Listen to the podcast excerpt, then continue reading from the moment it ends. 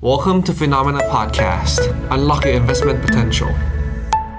ต้อนรับคุณผู้ชมนะครับเข้าสู่รายการข่าวเช้า Morning Brief นะครับสรุปข่าวสำคัญเพื่อให้คุณพลาดทุกโอกาสการลงทุนครับ วันพฤหัสบดีที่ 26 มกราคมนะครับมาเจอกับเรา 2 คน ผมปั๊บจุรติขันติพะโล และพี่แบงค์เชนนนท์รักการจันนันท์ครับ สวัสดีครับพี่แบงค์ครับ สวัสดีครับปั๊บครับครับเมื่อวานนี้นะครับบรรยากาศการซื้อขายตลาดหุ้นนะครับในหลายพื้นที่ก็เริ่มกลับมาคึกคักอีกครั้งหนึ่งแล้วนะครับหลังจากที่ตลาดหุ้นในเอเชีย ที่หยุดกันไปในช่วงของตรุษจีนเนี่ยเริ่มทยอยกลับมาเปิดแล้ว แล้วก็เมื่อวานนี้นะครับมีประเด็นสำคัญก็คือการเปิดเผยผลประกอบการของบริษัทจดทะเบียนในสหรัฐนะครับมีหุ้นของเท s l a ด้วยแต่นั้นก็ตามเนี่ยตลาดหุ้นสหรัฐนะครับเมื่อวานนี้ก็ยังซื้อขายกันอยู่ในกรอบแคบๆมีการปรับตัวลงมาบ้างเล็กน้อยนะครับตลาดหุ้นยุโรปปรับตัวติดลบไปนะครับแล้วเดี๋ยววันนี้มาลุ้นกันว่าการประกาศงบเพิ่มเติมจะเป็นอย่างไร ซึ่งข่าวสำคัญในวันนี้ครับที่จะพาทุกท่านไปดูกัน ก็มีตั้งแต่เรื่องของผลประกอบการเท s l a ที่ประกาศออกมาเมื่อคืนนี้ งบนะครับไม่ว่าจะเป็นรายได้แล้วก็กำไรของเท s l a ในไตรมาสที่ 4 เติบโตดีกว่าคาด ยอดส่งมอบรถยนต์ ยอดผลิตรถยนต์ในปี 2022 ทุบสถิติใหม่ แต่ในก็ตามนะครับหุ้นราคาหุ้นของเท s l a เนี่ยอาจจะไม่ได้ปรับตัวขึ้นมามากนักเมื่อคืนนี้ แล้วก็ราคาที่ซื้อขายกันในตอนนี้นะครับยังคงอยู่ในระดับที่ต่ำที่สุดนะครับในรอบหลายเดือนแม้ว่าจะมีการฟื้นตัวกลับขึ้นมาจากระดับ 100 ดอลลาร์นะครับขึ้นมาแถวๆประมาณ 130 ดอลลาร์ก็ตามครับ แล้วก็วันนี้นะครับจะพาคุณผู้ชมไปดูกันกับงบของ IBM แล้วก็ ASML ด้วยนะครับ ซึ่งเป็นผู้ผลิตชิปเซตแล้วก็หุ้นในกลุ่มเทคของสหรัฐนะครับ ที่มองว่าตอนนี้เนี่ยความกังวลยังคงมีอยู่ IBM เมื่อวานนี้ก็ประกาศปลดคนงานเพิ่มอีก 3,900 ตำแหน่ง ท่ามกลางความกังวลนะครับว่าเศรษฐกิจถดถอยน่าจะเกิดขึ้นในปีนี้โดยนักเศรษฐศาสตร์ของ UN นะครับก็ออกมาบอกว่าเศรษฐกิจโลกปีนี้อาจจะโตช้าที่สุดในรอบหลาย 10 ปี อย่างไรก็ตามนะครับอาจจะมีข่าวดีเกิดขึ้นในเร็วๆนี้ หลังจากที่จีนเปิดประเทศ เราเห็นนะครับว่า ตัวเลขผู้ติดเชื้อแล้วก็ผู้เสียชีวิตนะครับ รวมไปถึงคนที่ป่วยหนักจากจีน ตอนนี้ตัวเลขเริ่มค่อยๆ ทยอยปรับตัวลงมาแล้ว ล่าสุดทางการจีนยืนยันนะครับว่ายอดผู้เสียชีวิตกับผู้ที่บาดเจ็บป่วยอย่างหนักเนี่ยลดลงไปกว่า 70%จากจุดพีคนะครับในช่วงต้นปี แล้วก็รวมไปถึงนะครับมีข่าวเรื่องการประชุมนโยบายการเงินบ้านเรา เมื่อวานนี้กรงงก็ขึ้นดอกเบี้ยนะครับ 25 basis point ตามคาดมาสู่ระดับ 1.5%ครับ ครับผม อะงั้นเดี๋ยวเรามา เริ่มต้นกันนะครับกับตัวเลขแล้วก็ปฏิทินทางเศรษฐกิจที่สำคัญในช่วงนี้กันก่อนนะครับเราก็จะเห็นนะครับว่าช่วงนี้ตลาดหุ้นสหรัฐนะครับยังคงอยู่ในช่วงของการประกาศผลประกอบการนะครับ เมื่อวานนี้เนี่ยก็มีการประกาศงบการกับหุ้นของ Tesla IBM AT&T Boeing นะครับ ASML แล้ววันนี้ครับจะเห็นการประกาศงบของ Intel Visa American Airlines Mastercard นะครับวันศุกร์คือหุ้นของ Chevron แล้วก็อย่างที่บอกไปนะครับว่าตอนนี้เนี่ยตลาดหุ้นเอเชียเริ่มทยอยกลับมาเปิดแล้วนะครับ หลังจากตลาดหุ้นจีนฮ่องกง เวียดนาม ไต้หวันหยุดกันไปนะครับ เมื่อวานนี้ก็เริ่มทยอยกลับมาเปิดแล้วนะครับ ที่จะหยุดกันไปเนี่ยตอนนี้ก็มีเพียงแค่เฉพาะตลาดหุ้นจีนกับฮ่องกงเท่านั้นนะครับ แล้วก็ไต้หวันก็กลับมาเปิดแล้วด้วยเช่นกันนะครับ เมื่อวานนี้นะครับหุ้นจีนจะยังคงหยุดทำการกันไปนะครับจนถึงวันที่ 27ฮะเอาไต้หวันยังไม่เปิดนะครับไต้หวันหยุดถึง 27 เช่นกันครับ อันนี้ก็เป็นประเด็นเรื่องของวันหยุดในช่วงนี้นะครับมาดูต่อครับกับตลาดหุ้นในค่ำคืนที่ผ่านมานะครับเมื่อวานนี้ตลาดหุ้นสหรัฐเคลื่อนไหวเป็นยังไงบ้างดัชนีดาวโจนส์ครับมีการปรับตัวนะครับเคลื่อนไหวอยู่ที่ระดับ 33,743 จุด ปรับตัวบวกขึ้นมาได้เล็กน้อยนะครับขณะที่ดัชนี S&P 500 ครับติดลบไป 0.02% NASDAQ นะครับย่อลงไป 0.18%หุ้นขนาดกลางขนาดเล็ก Russell Small Cap 2,000 บวกขึ้นมา 0.12%แล้วก็ดัชนี Wix Index นะครับ ปรับตัวลดลงไปครับ มาอยู่ที่ระดับ 19.08 จุด ตลาดหุ้นสหรัฐนะครับ ช่วงนี้จับตากันกับอยู่ 2-3 เรื่องด้วยกัน เรื่องที่1นนะครับก็คือเรื่องของการประกาศผลประกอบการ ที่ตอนนี้หุ้นในกลุ่มเทคโนโลยีก็ทยอยการประกาศเดินหน้าประกาศงบกันมาอย่างต่อเนื่องนะครับ เรื่องที่2ครับก็คือเรื่องของการประชุมของธนาคารกลางสหรัฐ ที่จะประชุมกันในช่วงของปลายเดือนมกราคมนี้นะครับตลาดคาดหวังว่าจะเห็นธนาคารกลางสหรัฐ ส่งสัญญาณนะครับชะลอการขึ้นดอกเบี้ย แล้วก็เรื่องที่ 3 ก็คือความกังวลนะครับเรื่องของเศรษฐกิจถดถอยที่จะเกิดขึ้นในสหรัฐ ตอนนี้บริษัทเทคต่างๆ เริ่มออกมารัดเข็มขัดทยอยปลดคนเพิ่มมากขึ้นเรื่อยๆครับพี่แบงค์อือฮึครับผม ผมพาไปดูตัว S&P 500 ครับทุกคน S&P 500 เมื่อวานนี้ปรับตัวลบ1%นะแล้วลงมาต่ำกว่าเส้นเฉลี่ย 200 วัน ในช่วงระหว่างการเทรด แต่ว่าจุดต่ำสุดคือชั่วโมงแรกของการเทรด หลังจากนั้นก็มีการรีบาวและดีดขึ้นมา ล่าสุดก็ยังไม่หลุดนะ ก็คือราคาปิดยังไม่หลุดต่ำกว่า 4,000 จุด ซึ่งเป็นแนวรับจิตวิทยาแล้ว แล้วก็กลับมายืนเหนือตัวดาวเทนไลน์ได้อีกรอบหนึ่งอีกครั้งหนึ่ง นั้นยังโดยที่ MACD ยกหัวไปต่อ RSI ก็ยังอยู่ในระดับสูงกว่า 50 วันนี้จะมี Tactical Call นะครับสำหรับใครที่อยากและอยากจะลุ้นกับงบหรือว่าผลประกอบการของตัว บริษัทจดทะเบียนในอเมริกาที่จะยอทยอยมามากขึ้นหลังจากนี้ไป ตัวที่เราจะคอก็คือ เรามองผ่านตัวดัชนีตัว S&P 500 นั่นแหละ ก็คือคอไปที่ตัวดัชนีตรงๆ โดยที่จุดนี้อัพไซด์ก็คือเราคิดว่ามีโอกาสขึ้นไปทดสอบ อย่างน้อยๆ คือแนวต้าน Fibonacci retracement 61.8 61.8 ก็คือมีอัพไซด์อยู่ที่ประมาณ 7%โดยใช้เส้นค่าเฉลี่ย 200 วันเนี่ยใกล้ๆเนี่ยเป็นแนว stop loss เลย ก็คือ ถ้าใครบอกว่ามองเหมือนกันนะว่า มีรุ้นว่าผลประกอบการน่าจะออกมาดี เทคนิคก็ยืนได้ ซื้อตรงนี้โดยที่ตามระบบครับตั้งจุด stop loss ก็คือหลุดต่ำกว่าเส้นค่าเฉลี่ย 200 วันเมื่อไหร่ ก็แปลว่ามอบตัวออกมาก่อน ถือว่าโอเค risk reward คุ้ม คือตัด cut loss ใกล้นิดเดียว แต่ว่าถ้าสมมติว่าผลประกอบงาน e a r n i n g ออกมาดีนะ รวมถึงได้ลุ้นผลการประชุมเฟดด้วย ถ้าผลการประชุมเฟดออกมาขึ้นดอกเบี้ย 0.25 แล้วเจอโรมพาวเวล เริ่มปรับสัญญาณนะกลับมาเป็น hawk เอ่อกลับมาเป็นอ่า dove หรือว่ากลับมาเป็นพิราบมากขึ้นเนี่ยผมคิดว่าตลาดอาจจะมีแรลลี่ ได้เห็นภาพอาจจะคล้ายๆ กับตอนแรลลี่ของเดือนมิถุนามาเอาสิ้นสุดนะจุดสูงสุดคือเดือนสิงหาอย่างปี 2022 เป็นไปได้เหมือนกัน ตัว VIX Index ก็กลับลงมาต่ำกว่า 20 จุดอีกครั้งหนึ่ง ในขณะที่ดอลลาร์นั้นเดินหน้าอ่อนค่าต่อเนื่อง เช้านี้อยู่ที่ร้อยหนึ่งจุดหกนะฮะ bond yield สิบปีของสหรัฐก็ ไม่ขึ้นไม่ลงตอนนี้แกว่งอยู่ที่ประมาณ 3.44 ก็คือรอการขึ้นดอกอ่ารอการประชุมเฟดวันที่ 1 กุมภาที่จะมาถึงสัปดาห์หน้าครับ ไปดูต่อนะครับที่ความเคลื่อนไหวของตลาดหุ้นยุโรปบ้างครับ ตลาดหุ้นยุโรปเป็นยังไงบ้างนะครับอ๋อเดี๋ยวไปดูกันก่อนกับ stock heat map เมื่อวานนี้กันก่อนนะครับในฝั่งตลาดหุ้นสหรัฐฮะแล้วก็จะเห็นนะครับว่าดัชนีที่เคลื่อนไหวอยู่ในกรอบแคบๆเนี่ยเรามีหุ้นหลายตัวนะครับไม่ว่าจะเป็นหุ้นในกลุ่มเทคโนโลยีครับที่ยังคงปรับตัวลงมาต่อนะครับไม่ว่าจะเป็น Microsoft ติดลบไป 0.5% Google ปรับตัวลงไป 2.5%นะครับท่ามกลางความกังวล เรื่องของคดีความที่ถูกทางการสหรัฐฟ้องร้องนะครับ Meta ติดลบไป 1%ครับแล้วก็หุ้นของ Apple ปรับตัวลงไปประมาณ 0.47%ที่ดูเหมือนว่าจะยืนบวกขึ้นมาได้นะครับก็มีหุ้นในกลุ่มธนาคาร กลุ่มสถาบันการเงิน อย่างหุ้นของ Wells Fargo นะครับหุ้นของ Walt Disney บวกขึ้นมา 2%แล้วก็ Exxon Mobil Chevron เมื่อวานนี้ติดลบไปนะครับและอย่างที่บอกไปนะครับว่าเทสลาประกาศงบเมื่อวานนี้ แม้ว่างบออกมาดีกว่าคาด แต่ราคาหุ้นเนี่ยก็ไม่ได้เปลี่ยนแปลงเท่าไหร่นะครับ บวกขึ้นมาได้ 0.3%แต่ after hour นะครับหลังจากที่ทราบเรื่องของผลประกอบการแล้วเนี่ยเราเริ่มเห็นการขยับตัวบวกขึ้นมาแล้วประมาณ 3-4%นะครับเดี๋ยวมาดูกันว่าจะเป็นยังไงกันต่อนะครับเห็นมาดูต่อครับเห็นเทสลาวิ่งแล้วผมก็ดีใจดีใจอะเดี๋ยวเดี๋ยวค่อยเข้าข่าวเทสลาหรือเดี๋ยวพาไปดูกราฟอย่าเพิ่งมาอย่าเพิ่งมาอย่าเพิ่งเปิดโผแต่ว่าเอาเนี่ยคอตัว S&P Tactical Call เนี่ยผมคิดว่าตัวผมเองนะ เดี๋ยวไปหาหุ้น Big Tech เข้าเพิ่มเหมือนกัน เพราะดูแล้ว งบพอออกมาสวย กราฟออกมาสวยเนี่ย อย่างน้อยๆมันต้องมี rebound ระยะสั้นบ้างสิว่าถ้า earning ไตรมาสสี่มันออกมาดีนะฮะครับอะอะไปดูไปต่อตลาดหุ้นพี่ปั๊บของยุโรปกันหน่อยครับ ตลาดหุ้นยุโรปนะครับ ก็วันนี้ปรับตัวลดลงไปนะครับ DAX เยอรมนีติดลบไป 0.08% FTSE ร้อยอังกฤษนะครับปรับลงไป 0.16%ส่วน CAC 40 ของฝรั่งเศสก็ติดลบไปนะครับ Euro Stoxx 50 ปรับลงไป 0.1% Euro Stoxx 600 ติดลบไป 0.3 นะครับแรงกดดันสำคัญ มาจากหุ้นในกลุ่มพลังงานและก็ก๊าซธรรมชาติครับที่เข้ามากดดันนะครับบรรยากาศการลงทุนในช่วงนี้ตลาดหุ้นยุโรปเนี่ยนะครับยังคงถูกกดดันอยู่แม้ว่าเราจะเห็นนะครับสัญญาณการฟื้นตัวทางเศรษฐกิจ ไม่ว่าจะเป็นในฝั่งของเยอรมนี แล้วก็ยูโรโซนก็ตามที่เห็นตัวเลข PMI ในภาคการบริการแล้วก็ภาคการผลิตเริ่มฟื้นตัวขึ้นมา แต่ตลาดเองเนี่ยก็ยังไม่ได้ซื้อหรือว่าไม่ได้ไว้วางใจเท่าไหร่นักนะครับยังคงไม่แน่ใจแล้วก็ยังไม่กล้ากลับเข้าไปซื้อในตลาดหุ้นครับ อือฮึครับผม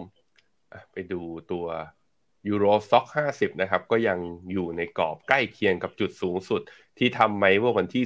18 มกราเช่นเดียวกับยูโรซ็อก600จะเห็นว่าคือก็คล้ายๆกับอเมริกาคือเปิดมาเนี่ยมีแรงขายออกมาก่อน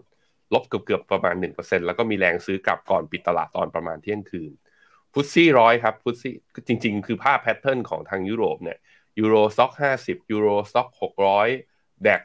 CAC 40 รวมถึงเนี่ย ตัว FTSE ร้อยเนี่ยภาพคล้ายๆกันก็คือวิ่งขึ้นมา มีฟีมีตัว FTSE ร้อยของอังกฤษนี่แหละ ที่ขึ้นมาแล้วใกล้เคียงกับจุดสูงสุดเดิมแต่ยังไม่ผ่านนะ ต้องระวัง pattern ที่เรียกว่า double top คือชน high เดิม ถ้าไม่ผ่านการลงมาเนี่ยการปรับฐานอาจจะลงได้แรงเหมือนกัน ทางฝั่งยุโรปเนี่ยก็เลยผมคิดว่าน่าห่วงนิดนึงน่าห่วงนิดนึง แต่พอเห็นอเมริกาเนี่ย S&P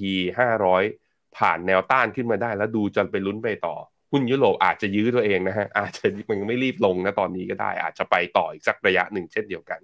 สุดท้ายครับค่าเงินครับ ค่าเงินยูโรขึ้นมาแล้วครับทำไฮใหม่แข็งต่อ 1.09 เราไม่เห็นตัวเลข 1.09 นี้นับตั้งแต่วันที่ 4 เมษาปีที่แล้วนะโหนี่แข็งค่าขึ้นมาเร็วเหมือนกัน เช่นเดียวกับค่าเงินปอนก็แข็งค่าขึ้นมาตอนนี้อยู่ที่ 1.239 ก็เป็นจุดที่สูงสุดนับตั้งแต่ตอนช่วงเดือนมิถุนา จะเห็นว่าถ้ายูโรเนี่ยเปรียบเทียบกับตัวเองเนี่ยแข็งขึ้นมาเร็วเร็วกว่านิดหนึ่งนะครับ มาดูต่อนะครับที่หุ้นเอเชียบ้างครับ ก็ทยอยเปิดกันมาเมื่อวานนี้นะครับมีหลายตลาดครับไม่ว่าจะเป็นตลาดหุ้นญี่ปุ่นนะครับ ก็เมื่อวานนี้เนี่ยหุ้นญี่ปุ่น ตอนที่เรารายงานกันไปตอนเช้ายังติดลบอยู่นะครับพี่แบงค์แต่พอตอนเย็นเนี่ยกลับมาพลิกบวกได้กลายเป็นว่าช่วงนี้ญี่ปุ่นนี่บวกขึ้นมาติดต่อกัน 3-4 วันแล้วนะครับเช้านี้เปิดมาลบเหมือนกันนะแต่เดี๋ยวมาดูตอนเย็นว่าจะพลิกกลับขึ้นมาบวกได้หรือเปล่านะครับ 27,338 จุดครับ นิวซีแลนด์นะครับวันนี้บวกต่อครับ ตลาดหุ้นจีน ตลาดหุ้นฮ่องกง ตลาดหุ้นไต้หวันยังหยุดไปนะครับ ส่วน SET Index ครับ เมื่อวานนี้หุ้นไทย ซื้อขายอยู่ในกรอบแคบๆนะครับ 1,682 จุดครับ หุ้นไทยเป็นแบบนี้ทุกทีเลยนะครับ คือพอจะขึ้นไปแตะพันเจ็ดเนี่ย ก็มีแรงขายนะครับ มีแรงกดดันเข้ามายังผ่านพันเจ็ดไม่ได้สักทีนะครับ KOSPI เกาหลีใต้ครับ เมื่อวานนี้ก็บวกขึ้นมาได้นะครับ วันนี้เปิดมาบวกต่อครับ 0.26% 2,434 จุด หุ้นอินเดียนะครับเมื่อวานนี้ติดลบไปฮะทั้ง Nifty 50 แล้วก็ Sensex เนี่ยติดลบกันไปเกินกว่า 1.2%ตลาดหุ้นเวียดนามยังปิดอยู่ แล้วก็ตลาดหุ้นของสิงคโปร์ก็กลับมาเปิดแล้วนะครับเมื่อวานนี้สิงคโปร์ก็บวกขึ้นมาได้ด้วยครับกับผมอย่างที่บอกไปนะ ใครเข้านิเคอีหรือว่าตลาดหุ้นญี่ปุ่นไป ถ้ากำไรแล้วคิดจะออกก่อนเลยไม่ได้ว่ากันไม่ได้ไม่ได้ว่าอะไรเลย เพราะเงินคือเงินคุณนะกระเป๋าคุณเอง จะ take profit ออกไปก็ได้ แต่ว่าถ้าความเห็นผมอ่ะผมมองแถวๆประมาณ 28,000 ถึง 28,500 ซึ่งมันเป็นต้านเดิมของ 3-4 รอบที่ผ่านมาที่ดีดขึ้นไป เพราะนั้นผมยังมีหวังอยู่นะฮะตัว KOSPI เกาหลี บวกขึ้นมาตอนนี้กำลังทดสอบจุดวัดใจเป็นอีกหนึ่งดัชนีนะฮะที่ขึ้นมาทดสอบเส้นค่าเฉลี่ย 200 วันพี่ปั๊บโอ้น่าสนมากๆ รอบที่แล้วทดสอบตอนวันที่1ธันวาเส้น 200 วันเนี่ยไม่ผ่าน นี่มาทดสอบรอบที่ 2 แต่เป็นการทดสอบแบบก่อนเฟดประชุมไง ตลาดก็เลยอาจจะงงๆว่าเอาจะทะลุผ่านเลยดีไหมหรือจะยังไงดี แต่ตรงนี้คือเนี่ยแพทเทิร์นก็ดูหลาย ๆ ตลาดที่เป็นขาลงที่ผ่านมา เริ่มกลับมาทดสอบพวกแนวต้านที่มีความสำคัญเพิ่มขึ้นเยอะมากขึ้นทีเดียวนั้นมันเลยผมเลยค่อนข้างมีความหวังลึกๆว่าปีนี้เนี่ยในของในมุมของภาคเศรษฐกิจอาจจะแย่ แต่ตลาดหุ้นอาจจะไม่แย่เท่าเศรษฐกิจเพราะมันแย่มาตั้งแต่ปีที่แล้วแล้วนะฮะตลาดหุ้น ไปหุ้นไทยฮะหุ้นไทยเมื่อวานนี้ จุดสูงสุดของหุ้นไทยคือ 1,687 ปิดลบประมาณไม่ถึง 1 จุดด้วย ก็คือ sideway อยู่ตรงนี้ ไปดูเป็นรายดัชนีก็จะเห็นว่า sSET เนี่ยบวกได้นิดหนึ่งโอ้ sideway ทั้งหมดเลยทุกตัว มีกลุ่ม agriculture นะครับ ตัว sector เกษตรเนี่ยที่บวกได้ 2.4%นอกนั้นอีกตัวหนึ่งที่บวกได้แรงทีเดียวคือ professional service นะบวก 5% นอกนั้นก็ถือว่ายังเป็น sideway อยู่ไปดูค่าเงินบาทหน่อยพี่ปับ๊บค่าเงินบาทบาทไทยตอนนี้อยู่ที่สามสิบสองจุดเจ็ดสองเมื่อเทียบกับดอลลาร์ก็อยู่ในจุดที่ยังถือว่าแข็งค่าอย่างต่อเนื่องอย้ำอีกทีผมมองว่าบาทรอบนี้จะมีโอกาสแข็งมาทดสอบโลเดิมของเมื่อตอนช่วงกลางเดือนกุมภาได้ นั่นก็คือแถวๆประมาณ32ท่วนถึง 32.1 นะครับอะเป็นไหนๆมาดูบาทอย่างนี้แล้ว ไปดูบาทต่อยูโรหน่อย บาทต่อยูโรตอนนี้ 35.7 บาทต่อปอนตอนนี้ 40.5 บาทต่อออสซี่23.2 บาทต่อเยน 25.1 นะครับ บาทต่อวอนตอนนี้ก็แถวๆประมาณ 26 26.5 ประมาณนี้ บาทต่อหยวนอยู่ที่ 4.8 ช่วงนี้บาทคือแข็งเป๊กเมื่อเทียบกับทุกสกุลเลยนะฮะ ไม่ว่าจะเป็นตัวไหนถ้าเป็นสกุลหลักครับ ดูคอมเมนต์หน่อยครับ วันนี้คุณผู้ชมเข้ามาพูดคุยทักทายกันหลายท่านเลยนะฮะก็รอนะครับ วันนี้ใครที่บอกว่าจะรอ tactical call เนี่ยเดี๋ยวเช้านี้เราบอกเลยนะครับ ว่ามีกองไหนบ้างนะครับพี่แบงค์คุณนัทพรบอกว่าเช้านี้บอกเลยหรือเปล่านะครับ รอสักครู่หนึ่งครับมีส่วนใหญ่ก็บอกรอ tactical call หุ้นสหรัฐนะครับพี่แบงค์คุณบีบอยบอกว่าเทสลามาแล้ว ใช่ใช่นี่เดี๋ยวเข้าข่าวนี่ไงเดี๋ยวเราไปดูกันเทสลานี่อาจจะจุดติดหลายอย่าง แล้วก็จริงๆแล้วหุ้น Big Tech เนี่ยเดี๋ยวทยอยประกาศงบใหญ่ๆนะตั้งแต่สัปดาห์หน้าออกมา แล้วแถมมี big event เรื่องเฟดด้วยคือ ถ้าใครมอง positive แบบมอง bull อยู่แล้ว ผมคิดว่า tactical call รอบนี้อาจจะถูกใจทุกคน ส่วนจะเข้ากองไหนบ้างเดี๋ยวอดใจรอหน่อยเดี๋ยวไปช่วงดีออฟเดี๋ยวผมเอามาให้ดูนะครับครับ ไปดูราคาสินค้าโภคภัณฑ์หน่อยครับ ราคาทองคำก็ปรับตัวบวกขึ้นมาได้เมื่อคืนนี้อีกแล้วนะครับ1,942 ดอลลาร์ครับ ตอนนี้ก็ขึ้นไปทำจุดสูงสุดในรอบ 9 เดือนอีกครั้งหนึ่งแล้วนะครับ ราคาทองคำเนี่ยก็ปรับตัวขึ้นมานะครับ หลังจากที่ค่างเงินดอลลาร์อ่อนค่าไป แล้วก็ อีกประมาณ 1 สัปดาห์นะครับ สัปดาห์หน้าครับการประชุมเฟดจับตาให้ดี เพราะว่าจะส่งผลต่อทิศทางแล้วก็แนวโน้มของค่าเงินแล้วก็ราคาทองคำด้วยนะครับ ส่วนราคาน้ำมันครับในค่ำคืนที่ผ่านมา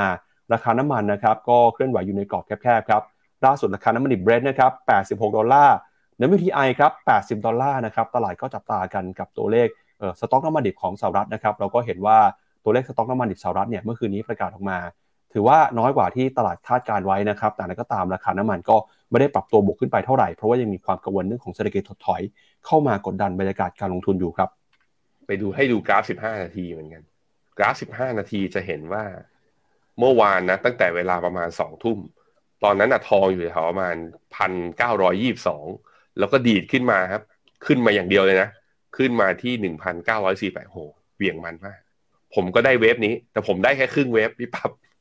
ครับ ก็ซื้อแถวๆพันเก้าร้อยี่สิบเนี่ย ก็เปิดลองมา แล้วไปปิดตอนแถวๆประมาณพันเก้าร้อยสามสิบกว่า คือได้ประมาณสิบเหรียญวิ่งขึ้นไปต่อแล้วก็นี่เข้ารอบย่อลง คืออย่างที่ผมบอกไปคือพอผมมองทองว่าตอนนี้เทรดตามดอลลาร์แต่ดอลลาร์น่าจะเป็นกรอบ จนกว่าจะเห็นทางเลือกว่าเฟดจะไปทางไหน จะโดฟมากขึ้น หรือว่าจะเหี่ยวคงเดิม ถ้าเหี่ยวคงเดิมเนี่ยก็มีโอกาสที่ดอลลาร์อาจจะแข็งกลับมาอีกรอบหนึ่งแล้วก็จะกดจะไอกดดันทอง แต่พอยังไม่มีการประชุมเนี่ย ทองมันก็จะเหวี่ยงเนี่ยอยู่ในกรอบประมาณบวกลบประมาณ 15ถึง20 เหรียญนั้นคือถ้าเรามองกรอบออกเนี่ยมันก็จะเป็นโอกาสในการเทรดระยะสั้นอะสำหรับคนเทรดนะแต่ถ้าเป็นกราฟรายเดย์เนี่ยก็จะเห็นว่าทองยังเดินหน้าขึ้นต่อเนื่อง ตอนนี้อยู่ที่ 1,943เนี่ยถามว่ามีโอกาสขึ้นได้ไหม ถ้าดอลลาร์อย่างเนี้ยตอนเนี้ยดอลลาร์ทำนิวโลใช่ไหมทองก็มีโอกาสไปต่อ ไปได้ขนาดไหนก็มี 1,979 หรือ 1,980 อยู่แถวบริเวณนี้ แต่ต้องระวังและไม่รู้จะถึงหรือเปล่าสาเหตุเป็นเพราะว่า MACD เนี่ยเบาเริ่มดับแล้วฮะก็คือ ถ้าดู MACD ก็จะเห็นว่าตัวเส้นสัญญาณเนี่ย เริ่มจะไม่ขึ้นต่อแล้วถ้าเมื่อไหร่ตัวกราฟรายเดย์นะ MACD ตัดเป็นเซลล์สัญญาณก็อาจจะกดดันราคาทองให้มีการพักฐาน ซึ่งการพักฐานเนี่ยอดีตของราคาทองจะมีโอกาสลงมาทดสอบเส้นค่าเฉลี่ย 20 20 วัน ตอนนี้เส้นค่าเฉลี่ย 20 วันอยู่ที่ 1,892 ก็แปลว่าอาจจะมี downside ประมาณ 50 เหรียญ ถ้าเกิด sell สัญญาณได้ มันเลยเป็นที่มาที่ตอนนี้นะ ถือเพื่อการกระจายความเสี่ยงถือได้ ถ้าเล่นถ้าเก็งกำไรใช้กราฟระยะสั้น แล้วเทรดเอา ส่วนว่าถ้าจะรอเลือกทางจะซื้อหนักๆ หรือว่าจะขายลดพอร์ต ผมคิดว่ารอให้ดอลลาร์เลือกทางเอาละครับ เดี๋ยวเรามาดูกันนะครับกับประเด็นใหญ่เรื่องแรกของเราในวันนี้ก็คือ การประกาศผลประกอบการของเท s l a ครับเมื่อวานนี้ราคาหุ้นเท s l a เนี่ยปรับตัวบวกขึ้นมาได้เล็กน้อยนะครับประมาณ 0.4%ฮะต้องบอกว่า ผลประกอบการเนี่ยประกาศออกมาหลังจากตลาดปิดไปแล้วนะครับ พอตลาดทราบเรื่องของตัวเลขผลประกอบการที่ออกมา after hour ครับราคาหุ้นบวกไปได้ประมาณ 4%แล้วนะครับเดี๋ยวมาดูหน่อยว่างบเท s l a เป็นยังไงบ้างครับเท s l a นะครับรายงานรายได้นะครับแล้วก็กำไรครับกำไรต่อหุ้นอยู่ที่1เหรียญ19 เซนสูงกว่าที่ตลาดคาดนะครับตลาดคาดว่ากำไรต่อหุ้นจะอยู่ที่1เหรียญ13 เซนครับส่วนรายได้นะครับ24,320 ล้านดอลลาร์ สูงกว่าคิดตลาดคาดครับ ตลาดคาดไว้ว่าจะอยู่ที่ 24,160 ล้านดอลลาร์ ก็ถือว่าเป็นไตรมาสนะครับที่รายได้แล้วก็กำไรเนี่ยนะครับปรับตัวขึ้นมาทำสถิตินะครับแล้วก็รวมไปถึงยอดขายรถยนต์ถ้าเทียบกับปี 2022 นะครับเปรียบเทียบกับปีก่อนหน้าก็ถือว่าปี 2022 เนี่ยทั้งยอดขายยอดการส่งมอบยอดการผลิต เพิ่มขึ้นมาทำสถิติใหม่ด้วยนะครับถ้าไปดูนะครับในส่วนของธุรกิจที่เกี่ยวข้องกับรถยนต์เนี่ยรายได้อยู่ที่ 21,300 ล้านเหรียญสหรัฐนะครับ แล้วก็รายได้ในส่วนอื่นๆครับที่เป็นอุปกรณ์สนับสนุนการขับขี่นะครับอยู่ที่ประมาณ 324 ล้านเหรียญครับการประกาศผลประกอบการออกมาในรอบนี้นะครับเทสลาก็ระบุนะครับว่ามีรายได้ครับเพิ่มขึ้นมา 37%เมื่อเทียบกับช่วงเดียวกันของปีก่อน มีกระแสเงินสดนะครับอยู่ที่ 1,420 ล้านดอลลาร์กำไรนะครับขึ้นมาเป็น 4,106 ล้านดอลลาร์ แต่นั้นก็ตามเนี่ย gross margin นะครับของไตรมาสที่ 4 ที่ผ่านมา อยู่ที่ระดับ 25.9% ซึ่งก็ถือว่าเป็นอัตรากำไรนะครับที่ต่ำที่สุดย้อนหลังกลับไป 5 ไตรมาสเลยทีเดียว เทสซาก็บอกนะครับว่าการที่กำไรเนี่ยลดน้อยลงไป ส่วนหนึ่งเป็นเพราะว่าราคาเฉลี่ยของรถยนต์ปรับตัวลดลงมาครับเทสซาก็บอกนะครับว่าการปรับลดราคารถยนต์เนี่ยเป็นเรื่องที่จำเป็นครับเพื่อที่จะให้บริษัทเติบโตต่อไปในอนาคต การที่จะขยายขนาดตลาดนะครับต้องลดราคาลง เพื่อให้ระยะยาวเนี่ยบริษัทสามารถเติบโตต่อไปได้นะครับ แล้วก็บริษัทเนี่ยก็ยังคงเดินหน้านะครับเรื่องของแผนการลดค่าใช้จ่ายที่ยังคงทำมาโดยตลอดครับ คุณอีลอนมัสครับให้ข้อมูลในช่วงของการแถลงผลประกอบการออกมาบอกว่าผลประกอบการนะครับแล้วก็คำสั่งซื้อเนี่ยในช่วงเดือนที่ผ่านมาล่าสุดคือเดือนมกราคมนะครับที่ยังไม่ได้ปรากฏในงบการเงินเนี่ยยังคงเพิ่มขึ้นมาแข็งแกร่งที่สุดเท่าที่เคยมีมา แล้วก็จำนวนคำสั่งซื้อนะครับก็อยู่ในระดับเกือบ 2 เท่าของกำลังการผลิตที่มี แล้วก็บอกด้วยนะครับว่าเรื่องของซินเนจี้ครับการที่เข้าไปซื้อ Twitter จะส่งผลดีกับเทสลาย่างไรบ้าง เขาก็บอกว่าตอนนี้นะครับใน Twitter ส่วนตัวของเขาเนี่ยมีผู้ติดตามประมาณ 127 ล้านคนครับ ก็พูดแบบว่ามีการถ่อมตัวนิดนึงนะฮะว่าก็ถือว่าดังในประมาณหนึ่งนะครับ ดังพอสมควรเลยฮะแต่ก็อาจจะไม่ใช่คนดังของทุกคนนะครับเขาคิดว่า Twitter เนี่ยอาจจะเป็นหนึ่งในช่องทางในการโปรโมทแล้วก็ทำการตลาดของ t ท s l a ได้ แล้วอาจจะทำให้คนสนใจเข้ามาซื้อ t ท s l a มากขึ้นนะครับ โดยเขาเองก็พยายามจะแนะนำให้บริษัทรถยนต์นะครับหรือว่าอุตสาหกรรมอื่นๆเนี่ยหันมาใช้ Twitter ในการประชาสัมพันธ์นะครับ พูดคุยกับลูกค้ามากขึ้นนะครับ ก็เสียงที่เกิดขึ้นนะครับทำให้เมื่อวานนี้ราคาหุ้นของ t ท s l a นะครับช่วงปิดตลาด after hour บวกขึ้นไปได้ประมาณ 4%ก็ถือว่าตลาดค่อนข้างมองเออรายได้แล้วก็ยอดขายรอบนี้เนี่ยดีพอสมควรนะครับเดี๋ยวเรามาดูตัวเลขกันว่าในไส้ไหนนะครับผลประกอบการของเท s l a ในไตรมาสนี้จะเป็นยังไงบ้างครับ เดี๋ยวไปดูกันทีละตัวเลขนะครับ เริ่มต้นกันกับตัวเลขนะครับในฝั่งของภาพรวมก่อนแล้วกันฮะ ภาพรวมตอนนี้นะครับจะเห็นว่ารายได้ทั้งหมดของเท s l a เนี่ยมาจากธุรกิจนะครับการขายรถยนต์ครับ 84%รองลงมานะครับก็เป็นเเกี่ยวข้องกับการบริการนะครับการให้บริการการสนับสนุนนะครับเรื่องของการขายประมาณ 7%การซ่อมบำรุงด้วยนะครับ อีก 5.5%ครับเป็นธุรกิจเกี่ยวข้องกับพลังงานนะครับแล้วก็แบตเตอรี่อุปกรณ์การเก็บพลังงาน อีกประมาณ 2.5%ครับคืออุตสาหกรรมเช่ารถยนต์ครับ ถ้าไปดูเนี่ยอุตสาหกรรมที่โตได้ดีที่สุดเลยนะครับ ในไตรมาสที่แล้ว คือธุรกิจพลังงาน กักเก็บพลังงาน storage นะครับ energy generation นะครับโตขึ้นมาถึง 90%อุตสาหกรรมธุรกิจ service การให้บริการการซ่อมบำรุงนะครับโตขึ้นมา 60%ครับแล้วก็ถ้าไปดูรายได้ในฝั่งของยอดขายนะครับโตขึ้นมา 33%อ่าแต่ธุรกิจเช่าซื้อนะครับเออให้เช่ารถยนต์เนี่ยติดลบไปประมาณ 5%ครับพี่แบงค์แต่ถ้าดูภาพรวมนะครับก็รายได้ยังโตอยู่รายได้โต 37% กำไรก็ยังเติบโตขึ้นมาเช่นกัน แม้ว่าตรากำไรขั้นต้นจะลดลงไปต่ำสุดในรอบ 5 ไตรมาสก็ตามครับ แล้วก็ตัวเลขการส่งมอบรถยนต์นะครับ ไตรมาสที่ 4 ที่ผ่านมา มีการส่งมอบรถยนต์ไปได้ 4,500 คัน การผลิตรถยนต์นะครับ 430,000 คัน จะเห็นว่าไตรมาสนี้เนี่ยยอดการผลิตรถยนต์นะครับสูงกว่าตัวเลขยอดที่ส่งมอบเป็นที่เรียบร้อยแล้วครับ ดูจากราคาเทสลานะอ่าตอนนี้ after hour ใน Google เนี่ยบวกอยู่ 5.5% ซึ่งถ้าเปิดคืนนี้ราคาบวก 5%จริง ราคาเทสลาจะอยู่ที่ 152 152 แปลว่าเทสลาจะขึ้นมาแล้วอยู่ใกล้เคียงกับเส้นค่าเฉลี่ย 50 วัน ซึ่งเส้นค่าเฉลี่ย 50 วันนั้นเทสลาหลุดลงมานับตั้งแต่ปลายเดือนกันยาปีที่แล้ว เราไม่กลับไปทดสอบอีกเลย นี่จะเป็นครั้งแรกนะ ในรอบกี่เดือนเนี่ย กันยาตุลาพฤศจิกาธันวาในรอบ 4 เดือนเลยนะทุกคน ที่ราคาเทสลาจะขึ้นมาทดสอบเส้นนี้น่าสนใจทีเดียว คือถ้าลองเรียงไปดูเนี่ย ถ้าไปดูเป็น e a r n i n g นะครับอาดูเป็น bottom line นะ report ออกมาอยู่ที่ 1.19 เหรียญต่อหุ้นเนี่ย จะเห็นว่า 2 ไตรมาสก่อนหน้านี้คือรายได้ขยับขึ้นมาโตมากขึ้น แต่ถ้าไปเทียบกับตอนอไตรมาสอันนี้คือไตรมาสสี่ใช่ไหมย้อนกลับไปดู มันจะมีหรือผมเข้าใจผิดเดี๋ยวกันนะ 1.1 0.6 โอ้ขยับขึ้นมาตลอด ขยับขึ้นมาตลอดนะฮะทั้งรายได้แล้วก็กำไรของเทสลาเนี่ยเติบโตขึ้นมาตลอด แล้วก็ดีกว่าที่นักวิเคราะห์คาดมาตลอดทุกไตรมาสเลยในสี่ไตรมาสที่ผ่านมา แต่ดูราคาสิ ย้อนแย้งมาก การย้อนแย้งเนี่ยผมคิดว่ามันมาจากว่ายอดขาย EV ในอเมริในจีนเนี่ย คนจีนไปซื้อรถ EV ของสัญชาติจีนเองมากขึ้น ทำให้โทษทีครับทำให้ตัว Market Share เนี่ยลดลง แล้วผมก็มีเห็นมีข้อมูลล่าสุดด้วย ก็คือ Market Share ของ Tesla ข้างในตลาดอเมริกา ก็ลดลงด้วยเช่นเดียวกัน เดี๋ยวผมเดี๋ยวตอนปั๊บไล่งบ เดี๋ยวให้ปั๊บพาไปดูไอตัว Presentation อีกทีหนึ่ง ตรงนั้นน่ะเป็นคำถามสำคัญเลยที่นักลงทุนทำไมถามว่า ถึงไม่ให้ พรีเมียมกับหุ้นเทสลาไม่ให้ PE เท่าเดิม เพราะว่ามันแสดงให้เห็นแล้วว่าผู้เล่นคนอื่นๆ ที่อยู่ในเครื่องยนต์แบบไอซ์เนี่ยเข้ามาอยู่ใน EV แล้วก็เข้ามาอยู่ในตลาด EV แล้วก็แย่ง Market Share ของเท s l a ได้เพิ่มขึ้น แต่ทั้งในแง่ของยอดขายที่เป็นจำนวนรถยนต์ในการขายเนี่ยเท s l a ยังนำอยู่นะ อันนี้ก็ต้องมาดูกันครับเกมยาวๆแล้ว ถ้าเท s l a สามารถที่ส่งมอบเยอะได้ลดได้มากขึ้นกำลังการผลิตเยอะขึ้น และกลยุทธ์สำคัญของเขาคือ price war นะเริ่มตัดราคาเนี่ย มันจะทำมันจะส่งผลทำให้อ่าประชาชนทุกคนนะหรือว่าผู้ใช้งานรถเนี่ย หันมากลับมาซื้อเทสลาแล้วก็ขยับมาได้หรือไม่ถ้าทำได้ มันก็แปลว่าจุดต่ำสุดของราคาเทสลาอาจจะอยู่ข้างหลังเราตั้งแต่ต้นปีแล้วหลังจากนี้ไปมีความเป็นไปได้ว่าจะขาขึ้น แล้วก็ถ้าไปดูตัวเลขการผลิตกับยอดส่งมอบรถยนต์ในปี 2022 นะครับ ก็ยังคงเดินหน้าทำสถิติมาอย่างต่อเนื่องเลยครับ ปี 2022 ทั้งปีครับเทสลาผลิตรถยนต์ได้ 1ล้าน3แสน69,000 คันนะครับ ส่งมอบไปได้1ล้าน3แสน13,000 คันนะครับ ก็ถือว่าตอนนี้เนี่ยอัตราการผลิตก็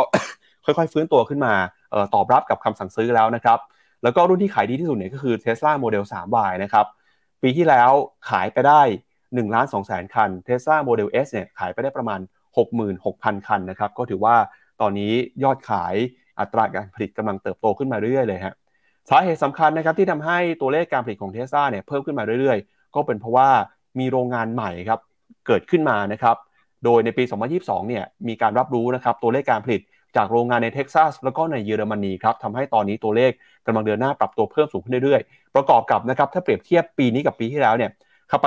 capacity หรือว่ากำลังการผลิตรถยนต์ไฟฟ้าของเทสลาในเซี่ยงไฮ้นะครับเพิ่มขึ้นมาครับ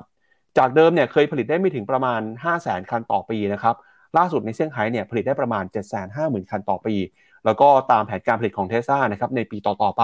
กำลังการผลิตในที่เซี่ยงไฮ้จะเพิ่มมากขึ้นเรื่อยๆ ก็ยังคงอยู่ในแนวโน้มนะครับตามแผนการของบริษัทที่จะผลิตรถยนต์เพิ่มมากขึ้นมา อย่างปีที่ผ่านมาเนี่ยนะครับไตรมาสที่4นะครับจะเห็นว่าโรงงานที่ผลิตรถยนต์ในเทสลามากที่สุดก็คือในเซี่ยงไฮ้นะครับ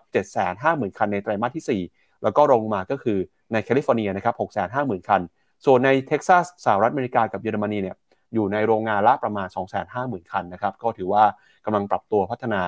การผลิตเพิ่มมากขึ้นเรื่อยๆ แล้วก็ตอนนี้ครับจำนวนนะครับเงินที่ลูกค้าจองรถยนต์นะครับ ก็ต้องบอกว่าพอส่งมอบได้มากขึ้นนะครับ ยอดจองที่เพิ่มสูงขึ้นมาทำให้กระแสเงินสดที่อยู่ในบัญชีที่จองเนี่ยก็ลดลงมาก็ถือว่าเป็นการส่งมอบรถยนต์ได้ได้เร็วขึ้นนะครับ อันนี้ก็เป็นความเคลื่อนไหวของเท s l a ในรอบนี้นะครับเดี๋ยวไปดูกันหน่อยว่า แล้วอัตราการเติบโตในแต่ละปีในแต่ละไตรมาสเป็นยังไงนะครับ ถ้าไปดูนะครับเปรียบเทียบกันเรื่องของอัตราการผลิตเนี่ยจะเห็นว่าในแต่ละไตรมาสนะครับตัวเลข year on year เนี่ยเติบโตขึ้นมา 30-40%เลยครับแล้วถ้าไปดูอุตสาหกรรมที่บอกว่าเติบโตมากที่สุดนะครับก็คือโซล่ากับ Energy Storage เนี่ยก็ถือว่าเติบโตได้ดีมากๆนะครับมีการเติบโตสร้างรายได้ได้กว่า 90%เลยในช่วงปีที่ผ่านมา เขาบอกอุตสาหกรรมแบตเตอรี่นะครับแล้วก็ power เนี่ยกำลังอยู่ในช่วงของการผลิตนะครับ ที่จะสเกลให้มีขนาดใหญ่มากขึ้น มีการประหยัดต่อขนาดมากขึ้นนะครับ แล้วก็ตอนนี้กระแสความต้องการพลังงานสะอาด การเก็บเก็บพลังงานกำลังเพิ่มมากขึ้นมา ส่วนที่จับตากันนะครับว่าจะเป็นตัวพลิกเกมของ Tesla ก็คือ Full Self Driving ครับ ตอนนี้เขาบอกว่าก็ได้มีการปล่อยรุ่นที่เป็นเบต้ามานะครับ แล้วก็มีคนใช้เนี่ยประมาณ 4 0 0 0 0 0รายทั่วโลกแล้วครับ เขาเชื่อว่าเรื่องนี้นะครับจะกลายเป็นเรื่องสำคัญ พอมีการพัฒนา มีการเรียนรู้ให้ AI ฉลาดมากขึ้นเนี่ย ก็จะทำให้สามารถใช้ FD, FSD นะครับ Full Self Driving ได้ในวงกว้างมากขึ้นครับพี่แบงค์ มาดูกันนะครับออย่างนี้ที่บอกไปว่า Energy Storage เติบโตขึ้นมาได้ดีมากๆ เป็นเท่าตัวเลยทีเดียวนะครับอันนี้ไปดู Market Share หน่อยครับ ครับผมก็จะเห็นนะเนี่ย Market Share ของตัวเท s l a ในตลาดอเมริกาเนี่ยเคยอยู่ที่ระดับประมาณสัก 70%จะเห็นว่าปี 2022 เนี่ยลดลงมาเหลือประมาณ 63.5นี่แหละมันเป็นตัวหนึ่งที่ทำให้ราคาเท s l a ร่วงลงมา คือส่งมอบลดเยอะขึ้น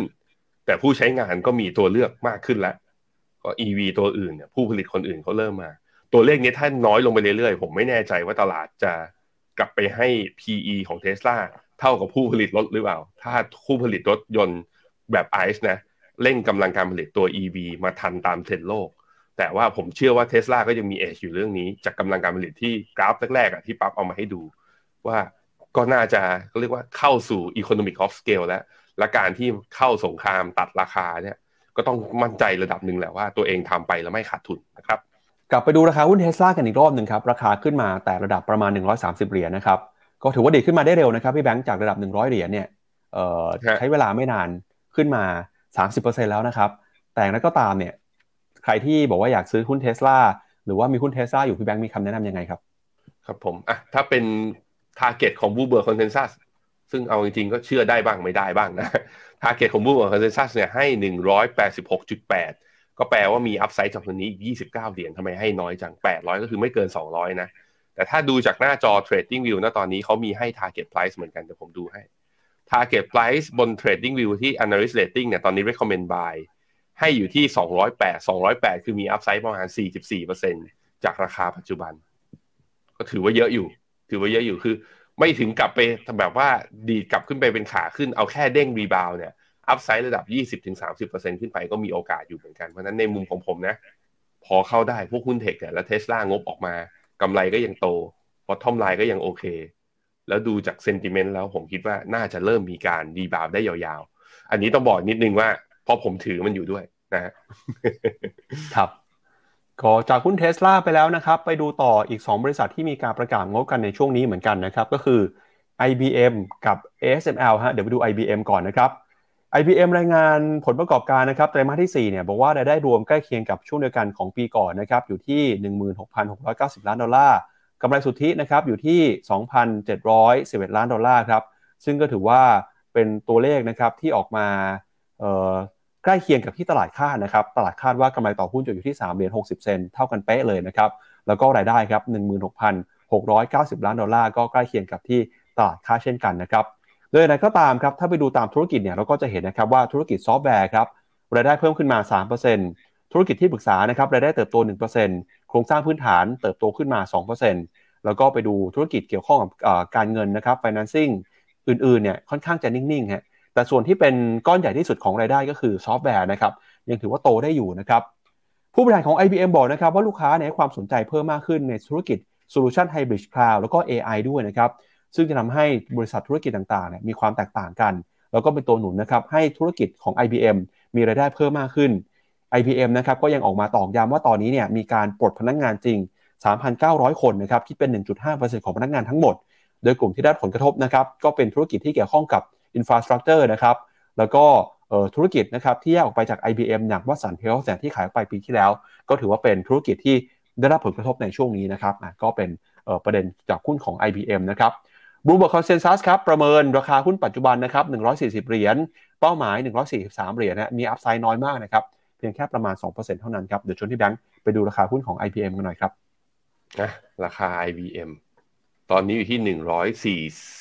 104หนึ่งร้อยสี่สิบดูราคา IBM คือเหมือนดีขึ้นมานับตั้งแต่ไตรมาสสามแล้วพี่ปั๊บนะตั้งแต่ตอนเดือนตุลาเนี่ยดีขึ้นมาทำจุดสูงสุดวันที่สิบสามธันวาที่หนึ่งร้อยห้าสิบสามเหรียญแล้วก็มีการปรับย่อลงมา ตรงนี้ผมคิดว่ายังเป็นกรอบไซด์เวย์อยู่พี่ปั๊บข้อดีคือมันไม่ได้ลงรุนแรงเหมือนแบบหุ้นวิกเทคตัวอื่น แต่ว่าถ้าดูจากโมเมนตัมเนี่ยก็จะเห็นว่าคือตั้งแต่กลางเดือนธันวาเป็นต้นมา ทุกครั้งที่เนี่ยรอบที่แล้วที่รีบาวขึ้นมา ไม่สามารถทำจุดสูงสุดใหม่ได้ดังนั้นผมคิดว่าอยู่ในขาของ consolidate wave บนสัญญาณทางเทคนิคเนี่ย เฉยๆ ไม่ได้ดีขนาดนั้นนะครับ ครับ ไปดูอีกหนึ่งบริษัทครับคือ ASML นะครับ เป็นผู้ผลิตชิปเซตสัญชาติเนเธอร์แลนด์ครับ ออกมารายงานนะครับ ตัวเลขรายได้ไตรมาส4เนี่ยเห็นการเติบโตของยอดขาย 29%ครับ ก็ถือว่าเป็นตัวเลขที่ออกมาดีกว่าคาดนะครับ เราผู้บริหารก็บอกว่า คาดว่าในปี 2023 นี้นะครับรายได้จากอุตสาหกรรมชิปเนี่ยจะเติบโตต่ออีก 25%แม้ว่าตอนนี้นะครับจะมีความเสี่ยงเรื่องของ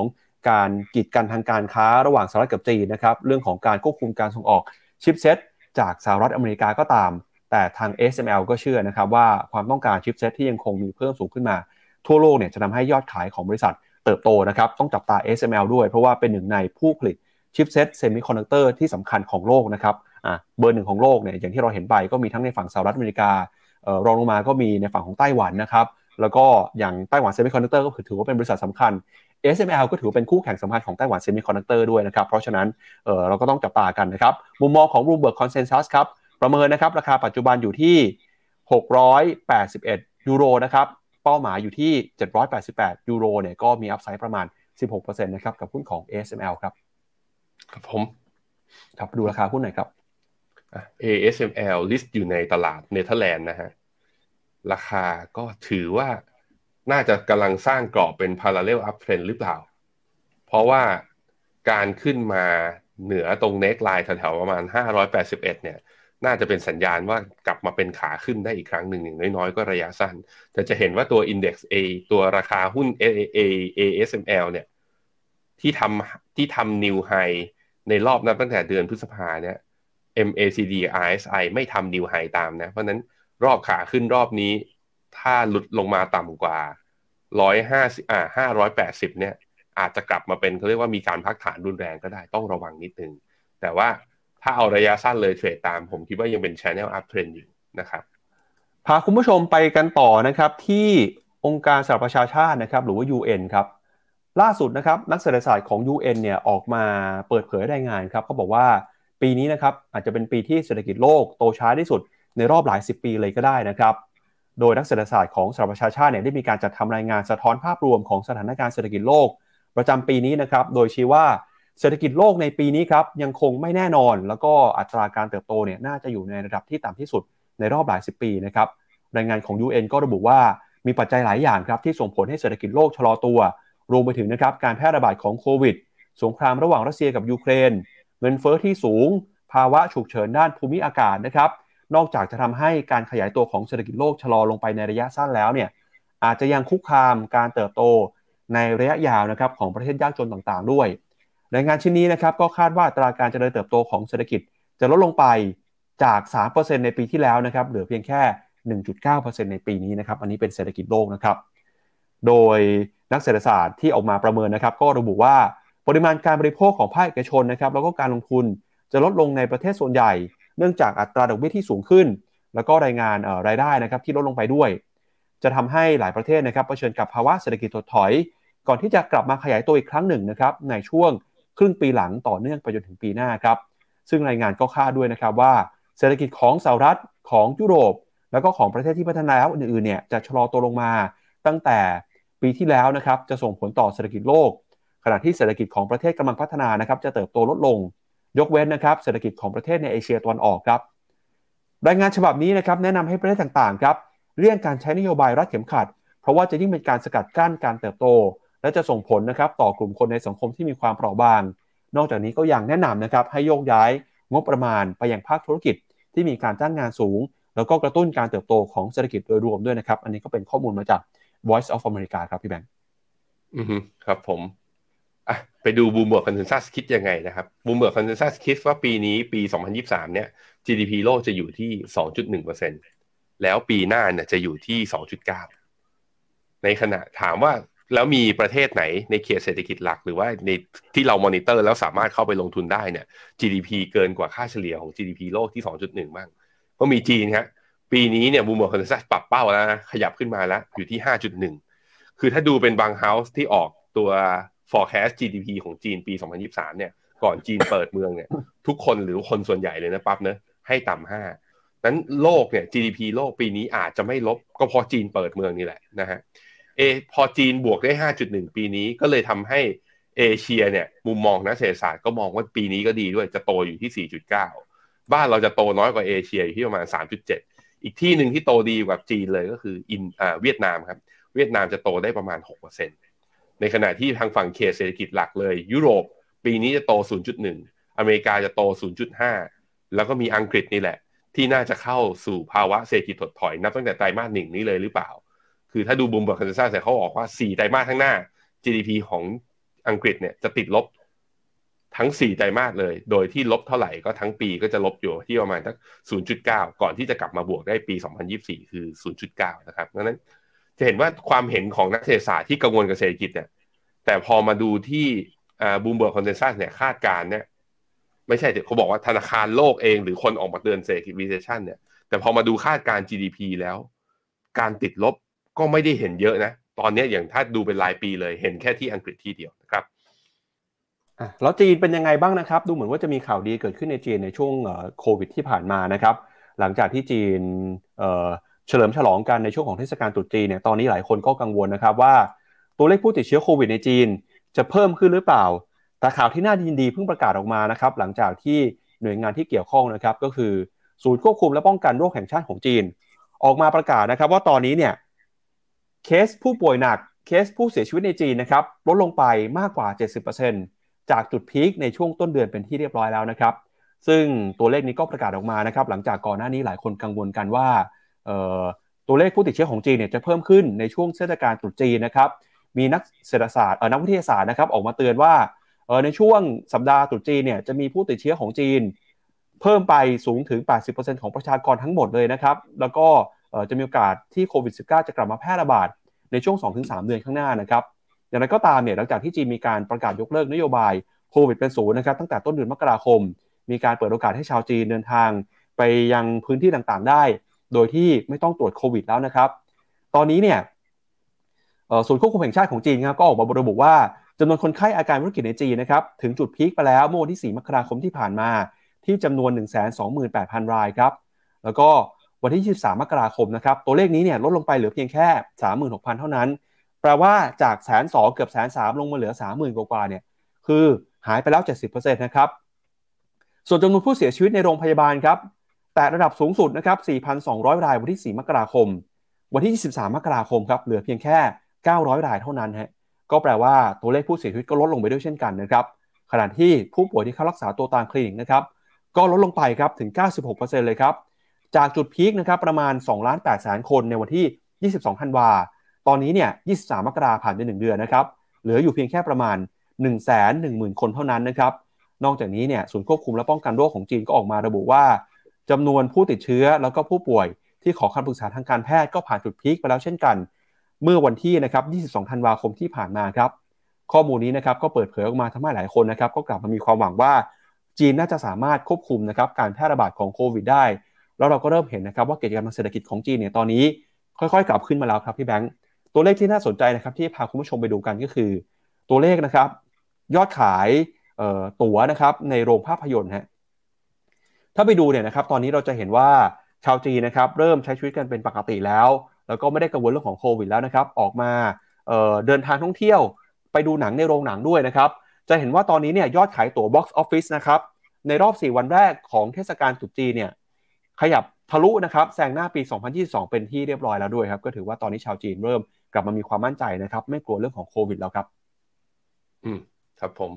แล้วล่าสุดครับ แล้วล่าสุดตอนนี้ตลาดห่างเสงวันนี้เปิดมาแล้วฮะ มาดูที่หน้าจอผมครับห่างเสงเปิดมาเช้านี้บวกอยู่ 1.6%หรือ 350 จุด ขึ้นมาทดสอบนี่ไฮเดิมของเมื่อตอนเดือนเมษาปีที่แล้ว แล้วก็เดือนมิถุนาปีแล้วผมตั้ง คือถ้าใครดูมอนมอนนี่บีมาตลอดอะผมตั้งไอเส้นเส้นเนี้ยเส้นแนวต้านเนี้ยไว้สักสักระยะหนึ่งเลยว่าห่างเสงเนี่ย นี่คือต้านแรกที่เราคิดว่าน่าจะขึ้นมา แล้วกลายเป็นว่าวันนี้เปิดมาปุ๊บกระโดดแก็บแล้วพุ่งขึ้นมาทดสอบเลยทันที